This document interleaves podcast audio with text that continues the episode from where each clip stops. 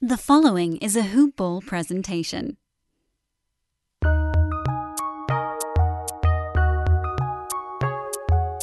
Welcome to the Fantasy N B A Today podcast.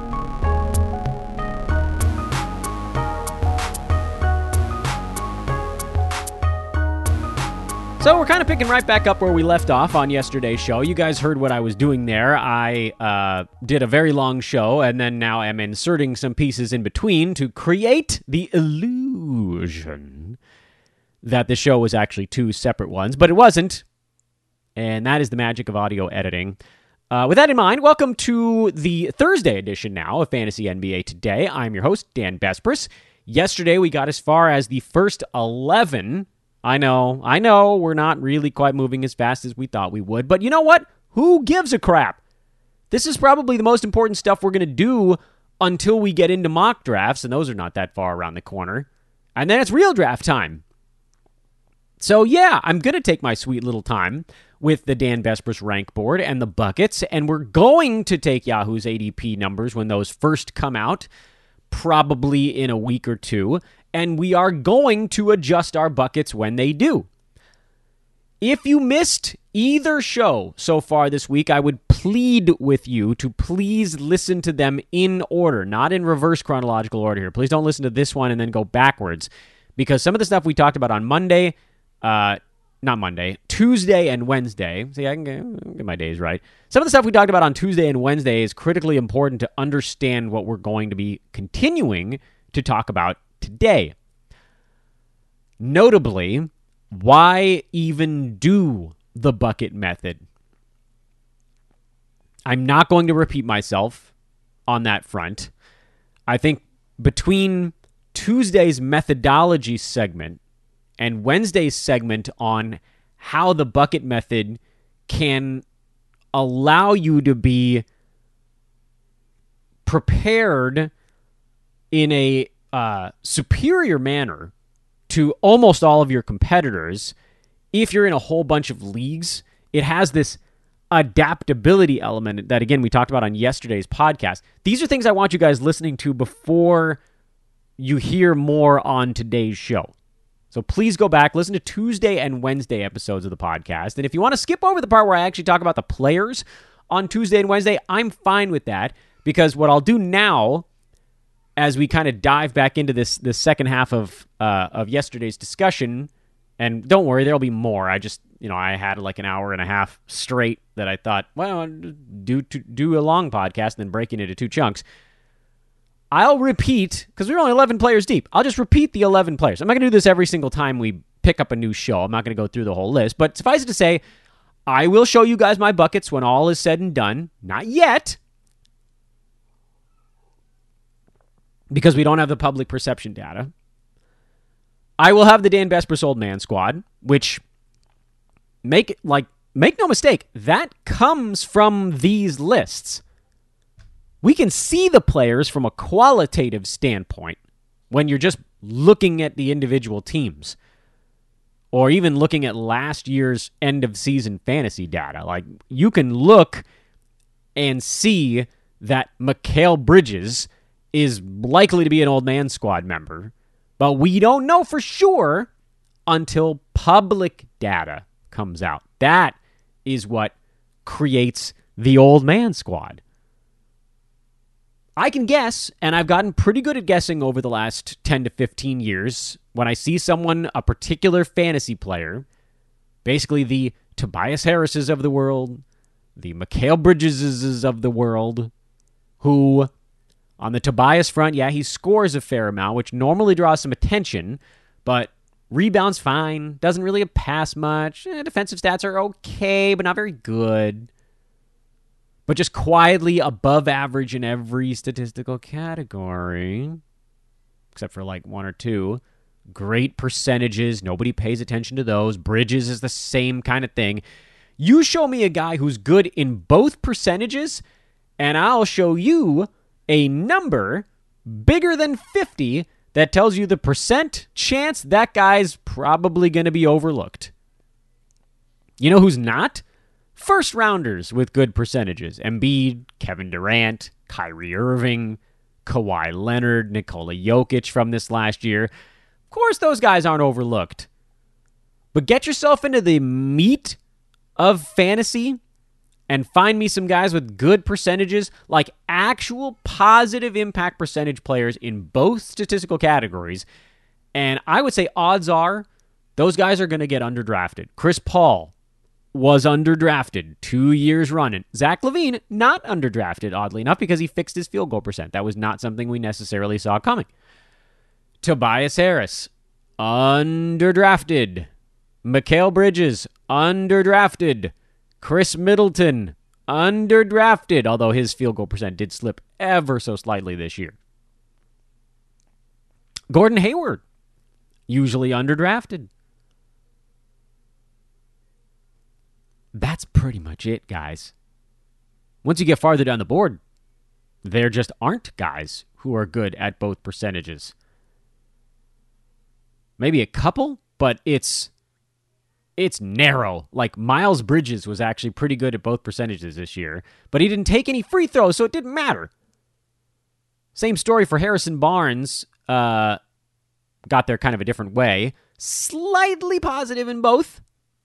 Almost definitely overlooked this year, by me included, because, again, a guy who kind of came out of nowhere to fix his field goal percent. When you can see these things coming, when they're telegraphed a mile and a half away, like Middleton, like Bridges, like Tobias Harris... Those guys, the fantasy community just doesn't like those dudes. They're just not exciting enough. But then every once in a while, somebody takes notice of an old man squad member. It's hard, I, like it's not, it's not that hard to make the old man squad before seeing Yahoo's public perception data. But if you want to be totally certain, you do need that. This last season, uh, there were almost no surprises on that front. Um, O G Ananobi was another one that was sort of a, a later addition to that mix.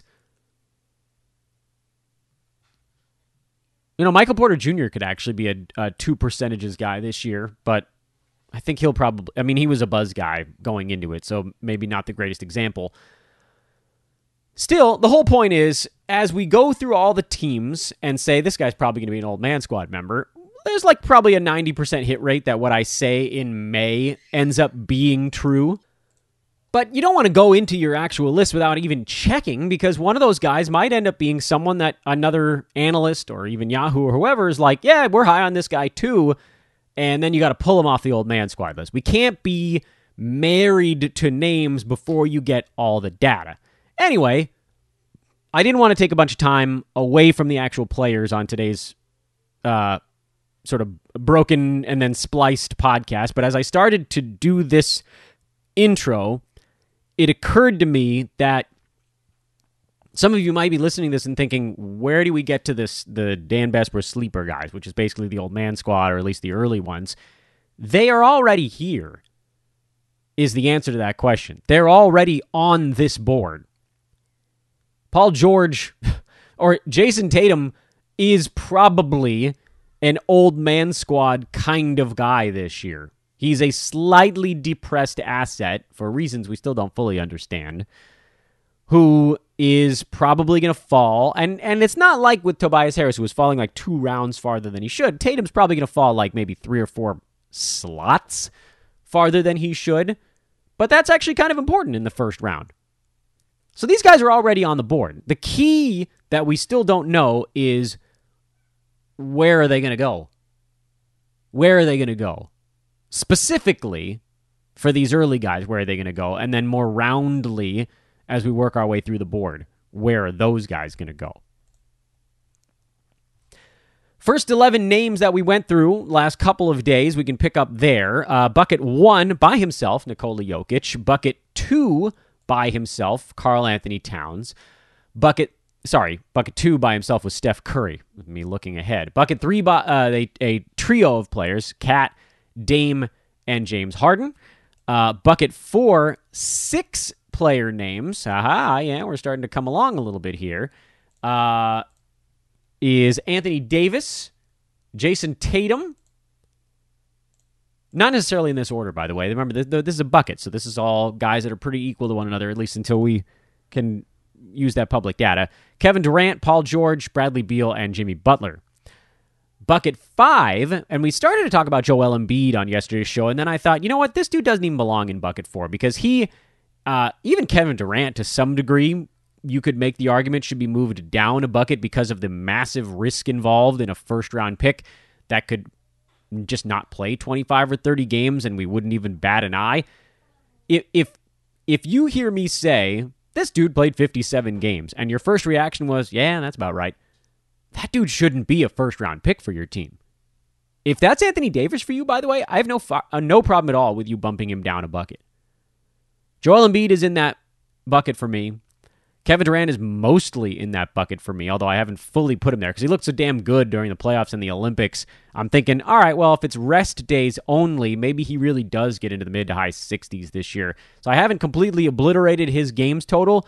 Embiid is like a woolly mammoth out there, man. He's just too big and too fast, and his limbs can't support it. So if Joel Embiid is the front end of bucket five, what does the rest of bucket five look like? And this is where sting- things start to get a little bit goofy, and where determining where buckets begin and where they end also becomes extraordinarily difficult. Uh, with Joel Embiid in bucket five, and again, this is somewhat tentative, so I don't want you guys like in early October going back and listening to our shows at the end of August, because we will firm things up a little bit. Uh, I have Vucevic also here in bucket five. I know he's going to take a hit this coming season, and we shouldn't be at all surprised in that regard. But he was number eleven on a per-game basis this year, played in seventy out of seventy-two ball games. He will take a hit on a per-game level. From a totals standpoint, I think he's going to try to be out there every damn game because Chicago now, much like Orlando, is a team that's going to need him on the floor every damn game if they want to make a push towards the Eastern Conference mid-pack instead of like upper-low pack. So, not to say that he'll necessarily play eighty ball games. I don't know how many guys actually get to that threshold, This, but he's going to be trying. There is no pre-budgeted eight to ten rest games for Vooch. There are zero premeditated rest games for Vooch, and then there will be whatever games he actually misses with legitimate injuries or COVID protocols or whatever. If that turns out to be seventy-five, that's still a net victory as he sits maybe around like top twenty, top twenty-two on a per-game basis. That bumps him towards the middle of the second round, maybe even upper second round, on a totals basis. So he kind of barely sneaks into this one for me this year. He's a guy that's going to take a step back. But again, looking at him by totals and that durability thing, like he was a top five fantasy player this year, so I don't think I can drop him back much farther than that. Also in this bucket, Kyrie Irving is in bucket five for me, and I could almost make an argument that he should be in bucket four, but he's another dude that's just not going to play every ball game. He missed eighteen this year. I would imagine he misses probably about eighteen again this coming season. Of course, that was enough to keep him inside the top seven this year. Kyrie was number three by averages on the season. That won't be the case with that team fully healthy this year. Um, Kyrie, on, really, he's like one of my favorite players in this bucket five. And I think he probably gets drafted later than almost all these other guys in bucket five. So, like, he's a guy that I'm keeping him here because we're now getting to the point where if you have, like, pick ten in the first round and uh, Kyrie's still on the board, or Kyrie's on the board in the next one, and some of the bigger names, I'm going to call it that, bigger names are gone, I'm thrilled to get him at that point. And the reason I'm not bumping him up into bucket four is because I believe that, I believe, and we don't know for sure on this one yet, but I believe that public perception is probably going to have him getting drafted mid-second round, so he'll probably be there for you if you have, say, pick fifteen or sixteen. That's the whole idea of where to target someone, not necessarily where you see them finishing. Because I think I have Kyrie, I think I have him at thirteen here on my actual board. But he's probably still going to be out there at sixteen or even seventeen or more. And I'm, I'm again, I'm still comfortable taking him a few slots in front of that. Uh, Giannis Antetokounmpo, actually, for me, is in bucket five. Not that in any universe he actually makes it this far, uh, but he was number fifteen by totals this season, and he's probably pretty damn close to that this coming year as well. So this is like a, yeah, this is who he is kind of thing. If he magically fixes his free throw stroke, he goes up the board faster than anything you've ever seen before. He could go from number fifteen to number one overnight, but guess what? It ain't happening. Dude takes seven free throws to ten free throws a game, and he's bad at the foul line, and we saw it in the playoffs. It's not going anywhere anytime soon, at least. If you want to be the guy that takes a risk on Giannis at like five, you're a braver man or woman than I. But anyway, he's in bucket five for me. There's no universe where he's still available at this point, but that's where I drop him. And now we start to get to the, okay, well, who actually belongs in this same bucket? I have some of the some of the upcoming names on our list at this point are Chris Paul, Luka Doncic, Bam Adebayo, Rudy Gobert, LeBron James. I could make an argument that any or even all five of those guys could be in bucket five. But I don't think I'm going to put them there. And the reason why is that, let's take Chris Paul as an example. He was number eighteen on a per-game basis last year. And after getting off to a little bit of a slow start, he was basically uh, right around that rough area. Like, he was basically number fifteen for the last three months of this season. And that's probably what he does when he's healthy this year. But I also think that this is the season where Phoenix starts to give him little breaks. I, like, there's no real reason to play Chris Paul in seventy out of seventy-two games last year. Or for this year, it'd be eighty out of eighty-two games. He should be skipping some back-to-backs. He should be getting those rest days so that playoff time is just an easier load. Remember, this dude went to the finals.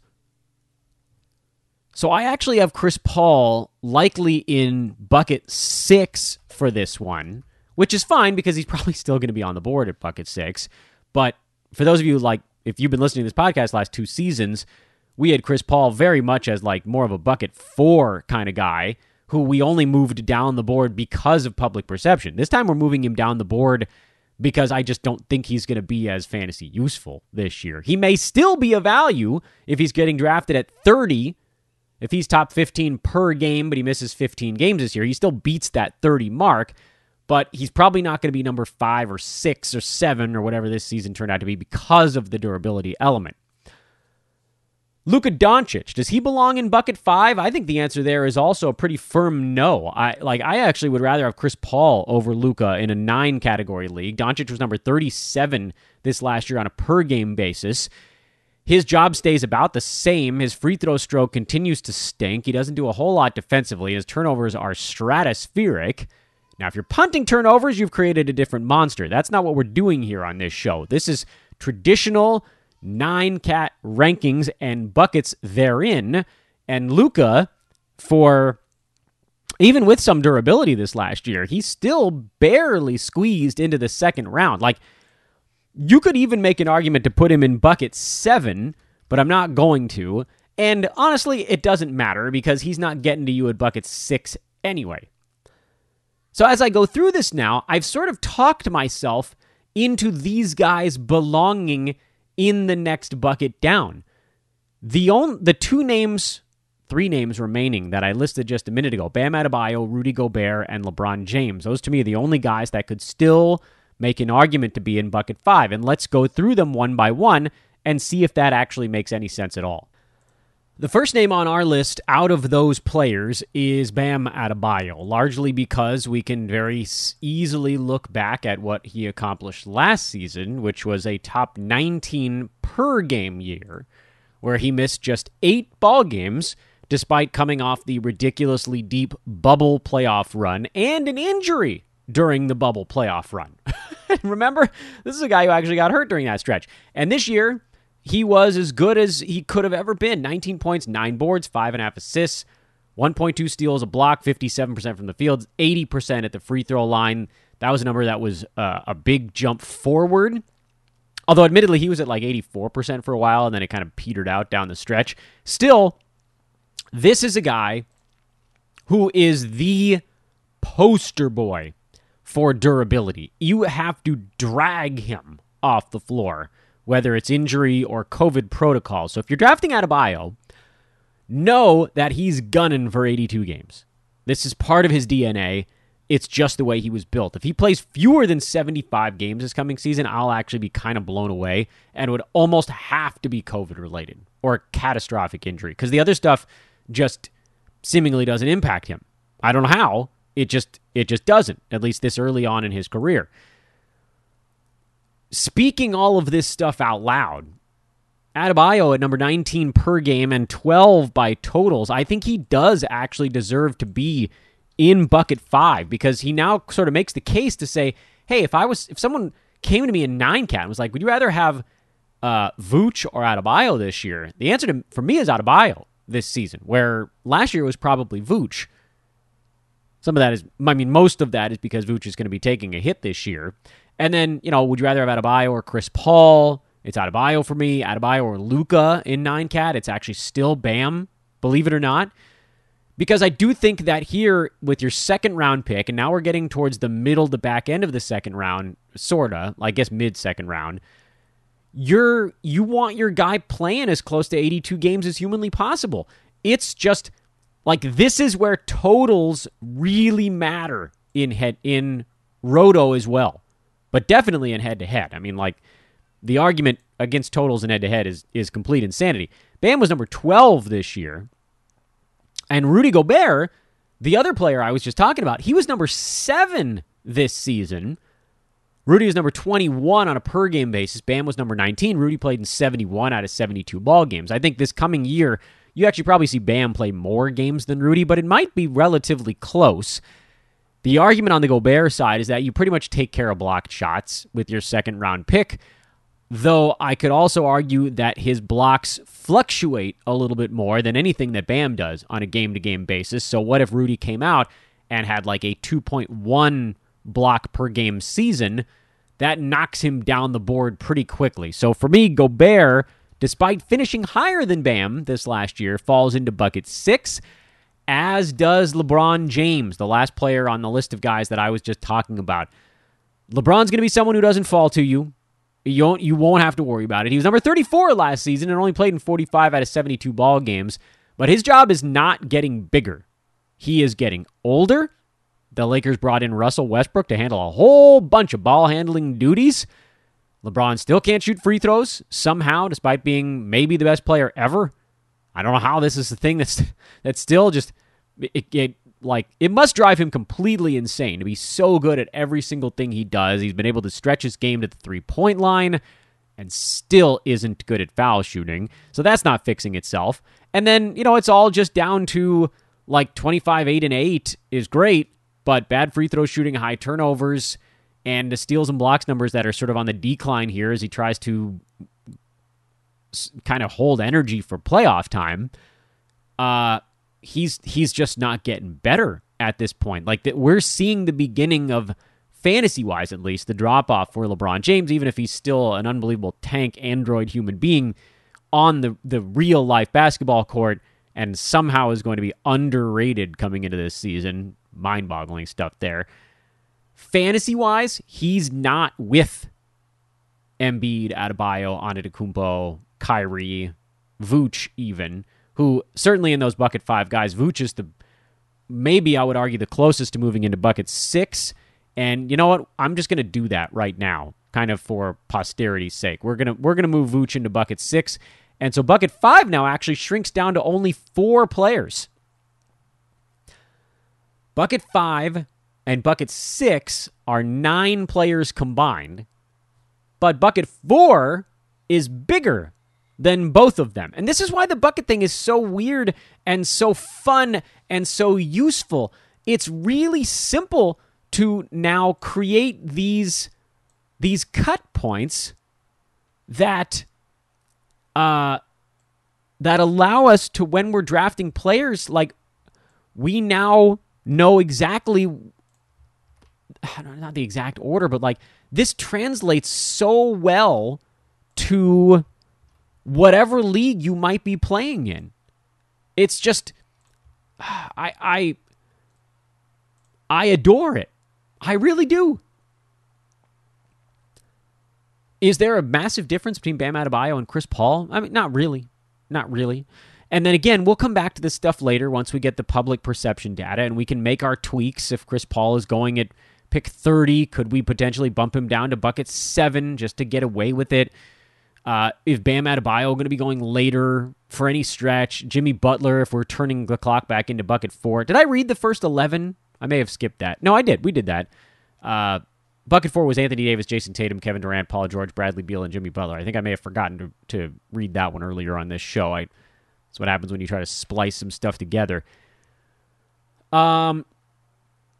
And, you know, Rudy Gobert, if he's going to get drafted later at all, he could get shifted down into bucket seven. Here's the important thing, though. We do need to keep track of how many players we are into this thing. We are now twenty players deep.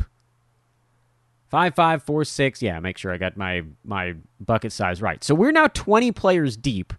We are not yet at the end of the second round, but this should start to allow you guys to visualize the benefits of the bucket method, especially once we start to work the public perception stuff into the mix. Like, if we find out Chris Paul is getting drafted at thirty, and right now we have him in a bucket of five players that, at least based on our preliminary work here, uh, these guys are eleven, fifteen, like he's in the group between sixteen and twenty. Here comes the game theory stuff. Let's say you have pick, oh gosh, let's say you have pick eighteen, which is right smack in the middle of round two. That would also mean that six additional picks in uh, round two are set to take place after you, nineteen, twenty, twenty-one, twenty-two, twenty-three, nineteen, twenty, twenty-one, twenty-two, twenty-three, twenty-four. Six picks in that one, and then uh, six picks coming back the other way. Five, six, seven, eight, nine, ten. That gives you, I guess, pick thirty-one, if I'm doing my math right on that one. If Chris Paul's going around pick thirty, we have him here in bucket six. You could very easily drop him back to bucket seven just based on the public analysis. So actually, let's pause the player-by-player part to look at a hypothetical example that I think is really going to nicely illustrate why this method is so useful. If we find out that Chris Paul's A D P is thirty this year, which, by the way, is still like six to ten slots higher than it was this last season, so it, it's moving in the right direction in that capacity, but we have him finishing in the middle of the second round. He's a value for us at thirty. He's not really a value for us if you have to end up taking him at nineteen, which is why having him in bucket six right now is a pretty good indicator that maybe we're wiping out some of his value. My hope is that as we find out his A D P, we can bump him down one or even two buckets. Because think of it this way, and if you need to write this down on a paper while we're talking about it, please be my guest. It might be easier to visualize it because I'm looking at an Excel spreadsheet, so that makes it a little bit simpler for me. Right now, if we have pick eighteen, the players I'm looking at on my board are Chris Paul, Luka Doncic, Rudy Gobert, LeBron James, Nikola Vucevic.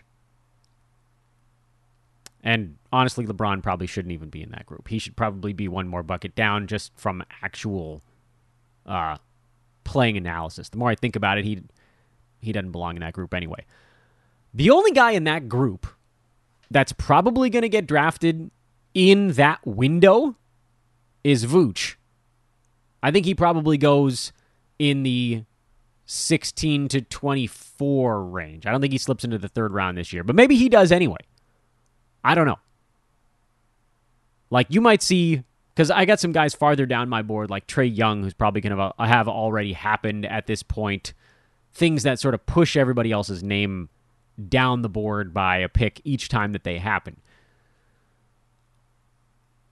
If you now, if you want to try to end up with Chris Paul and one of these other guys in bucket six, you're not going to probably be taking Chris Paul here. Which is why then we sort of have to artificially move him into a lower bucket, even though on our actual draft board, we have him finishing at number sixteen. We can't put him as the guy we draft at sixteen. You got to put him somewhere else. We want to try to get someone in this range that is actually getting drafted around this range. So let's assume, for argument's sake, that well, Luka's not going to make it this far. Who the hell is actually going to get drafted? Like, Adebayo is probably going to go in this neighborhood, but we've already got him off the board. Kyrie might be going in this neighborhood. I really have no idea who's going to get drafted around nineteen this year. This is always when things get a little bit murky. Uh, let's say, just for argument's sake, that LeBron is going to get drafted at, like, nineteen this year. That's possible. That might be where he ends up. I don't really want him on my fantasy team. Um, but let's, again, for this hypothetical example, like, again, we might move LeBron down the board because we just don't really want him, and I think I can adjust his final rank lower than where I've got it here at first pass. But again, uh, this is a hypothetical, so just walk with me. Close your eyes and picture it. If LeBron has an A D P of nineteen and we have pick eighteen, and Chris Paul has an A D P of thirty, and we have him at sixteen. We have two choices here, really. Because, like, let's say Luka's off the board, and uh, let's say Vooch already got drafted, and then Rudy Gobert isn't drafted yet, but, you know, we've, we've already moved him to a lower bucket because he, we found out his A D P is much lower also. Even though, by the way, I have, I have Gobert finishing ahead of LeBron James this year. So, man, man, but we have to we have to use LeBron for this example because, to me, he's the only guy of this group that has that might end up with an A D P in this group, in this area, on the real draft day. So we have to use this name just for this hypo- hypothetical example. This is now what we've been talking about earlier this week of maximizing the profit under the curve. If we take Chris Paul at pick eighteen... nobody else from bucket six is going to be on the board when it gets back to us at pick thirty-one. We will be pulling from bucket seven or bucket eight by that point, which, again, I don't know who that's going to be. Let's say that that's like DeAndre Ayton or Chris Middleton or something like that, which is fine. Getting Chris Paul in the second round, getting Middleton in the third round, that's fine. But from our rank board, the best profit margin here, in this hypothetical example again, would be to somehow figure out a way to end up with both LeBron James and Chris Paul. And the only way that that works is if you actually take the lower-ranked player first because his A D P is earlier. Buckets. Once we find out the A D P on these guys, if I move Chris Paul into bucket seven, that allows us to say, okay, hypothetically again, if we still had LeBron James in bucket six, that's the direction you go. We no longer have Chris Paul as a discussion point there because we are creating value by moving him to a different bucket based on his A D P. This is how you maximize your profit. This is how you end up with the most, the greatest number of high-value fantasy targets. I love this part of the game. I absolutely adore this part of the damn fantasy game because this is where we can outthink everyone else. The hardest workers, again, I, work smarter, not harder. The hardest workers in fantasy sometimes forget about this big key element.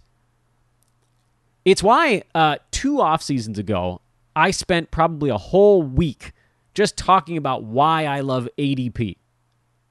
A D P is the single most important stat, number, element, whatever you want to call it, in fantasy drafts. Because it does, for better or worse, steer the rest of your draft. It is this unseen, it's the invisible hand of fantasy drafts that every time somebody goes off the beaten path, A D P and pre-ranks just slowly and softly push the fantasy cart right back up on the tracks. We're all free thinkers in fantasy. We do our damn best to use our brains and use our own analysis. But you know what? At the end of the day, we can't freaking help ourselves. We can't help ourselves. Someone in that damn draft is going to go by the pre-ranks. Probably six to ten teams will go heavily off the pre-ranks. So then when we make our buckets, we have to assume that most of the other people are operating from a list we can already see. So we can use that to raise our profit margin. And that's all we want to do. We want to profit on draft day.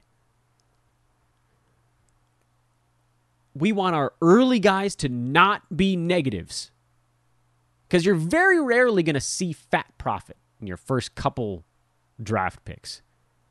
You just want to avoid the big number under the curve, below zero. Sorry, not under the curve, because everything is under the curve. But we want our, our, our area under the curve to be on the positive side of the y-axis. And the early round picks, those are the guys that can give you the big negative Y. The late round picks, those are the guys, middle round picks even, fourth, fifth, sixth, seventh rounds, those are the guys that can actually give you some nice profit. Above the curve. If you take a negative there, it won't break you, because those guys were, because you're comparing it to the average performance of that, of a player drafted at that draft slot. That's how we're doing this area under the curve. Uh, the, or between the curves might even be a better way to describe it. The, the average performance of that draft slot is one curve, and then your own curve is where your draft picks finish at the end of the year. And you want yours to be hanging out above the other one, or at least even with it. I draw all this crap in M S Paint so you guys can see what I'm visualizing in my head. I know a lot of you math nerds out there are like, yes, get on with it, Dan, we get it. But for everybody else, it's probably a little bit tough to picture what I'm talking about. Basically, if you if you forget the curve model and just think of it by a point-by-point thing, your first pick has an intensely high likelihood of being a negative value pick. Because, like, if you have the fifth pick, there's only four ways you can beat that expected final value, and there's hundreds of ways you could lose to it by some number of player value points. So at the very beginning, you want your curve actually to match the average player performance at that mark, and then you want your curve to gradually separate from it, going up as the average performance line kind of turns and levels off.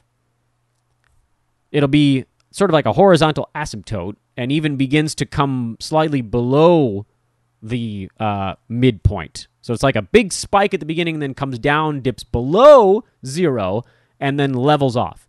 And so your job after that very beginning is you want to ride the big spike first two, three rounds, and then you want to try to stay above zero, or above the curve at least. And then later on, you want to stay above zero. And that's enough for today. We're going to be done after the first twenty. We'll probably start moving through the buckets a little bit faster after this one, but there's just so many ideas banging around in my head, and I need to speak them to you guys, and you're stuck with it. Dry stuff sometimes, but I hope this is helpful for all of you. This is Dan Besbris for Fantasy N B A Today. Have a wonderful Thursday, everybody. Please do, by the way, hit me up if you're interested in starting a podcast with us here at Hoop Ball. I had a couple of you reach out after my clarion call earlier this week. Uh, really excited to talk to you guys. Again, it's at Dan Besbris on Twitter, D A N B E S B R I S. Shoot me a line. We'll talk it through. I can work with you. I would be your, I guess, direct superior in uh, in that regard. It would be a lot of fun. Could be sports. Could be something else. Let's chat. Uh, for now, have a wonderful day. Back at you tomorrow. We'll pick up with uh, Bucket. Crap, what were we on here? Bucket seven. Pick twenty-one. Not really, though. Who cares about the number? Bucket seven when we come back tomorrow here on Friday's edition. Have a great day, everyone. We'll talk to you then.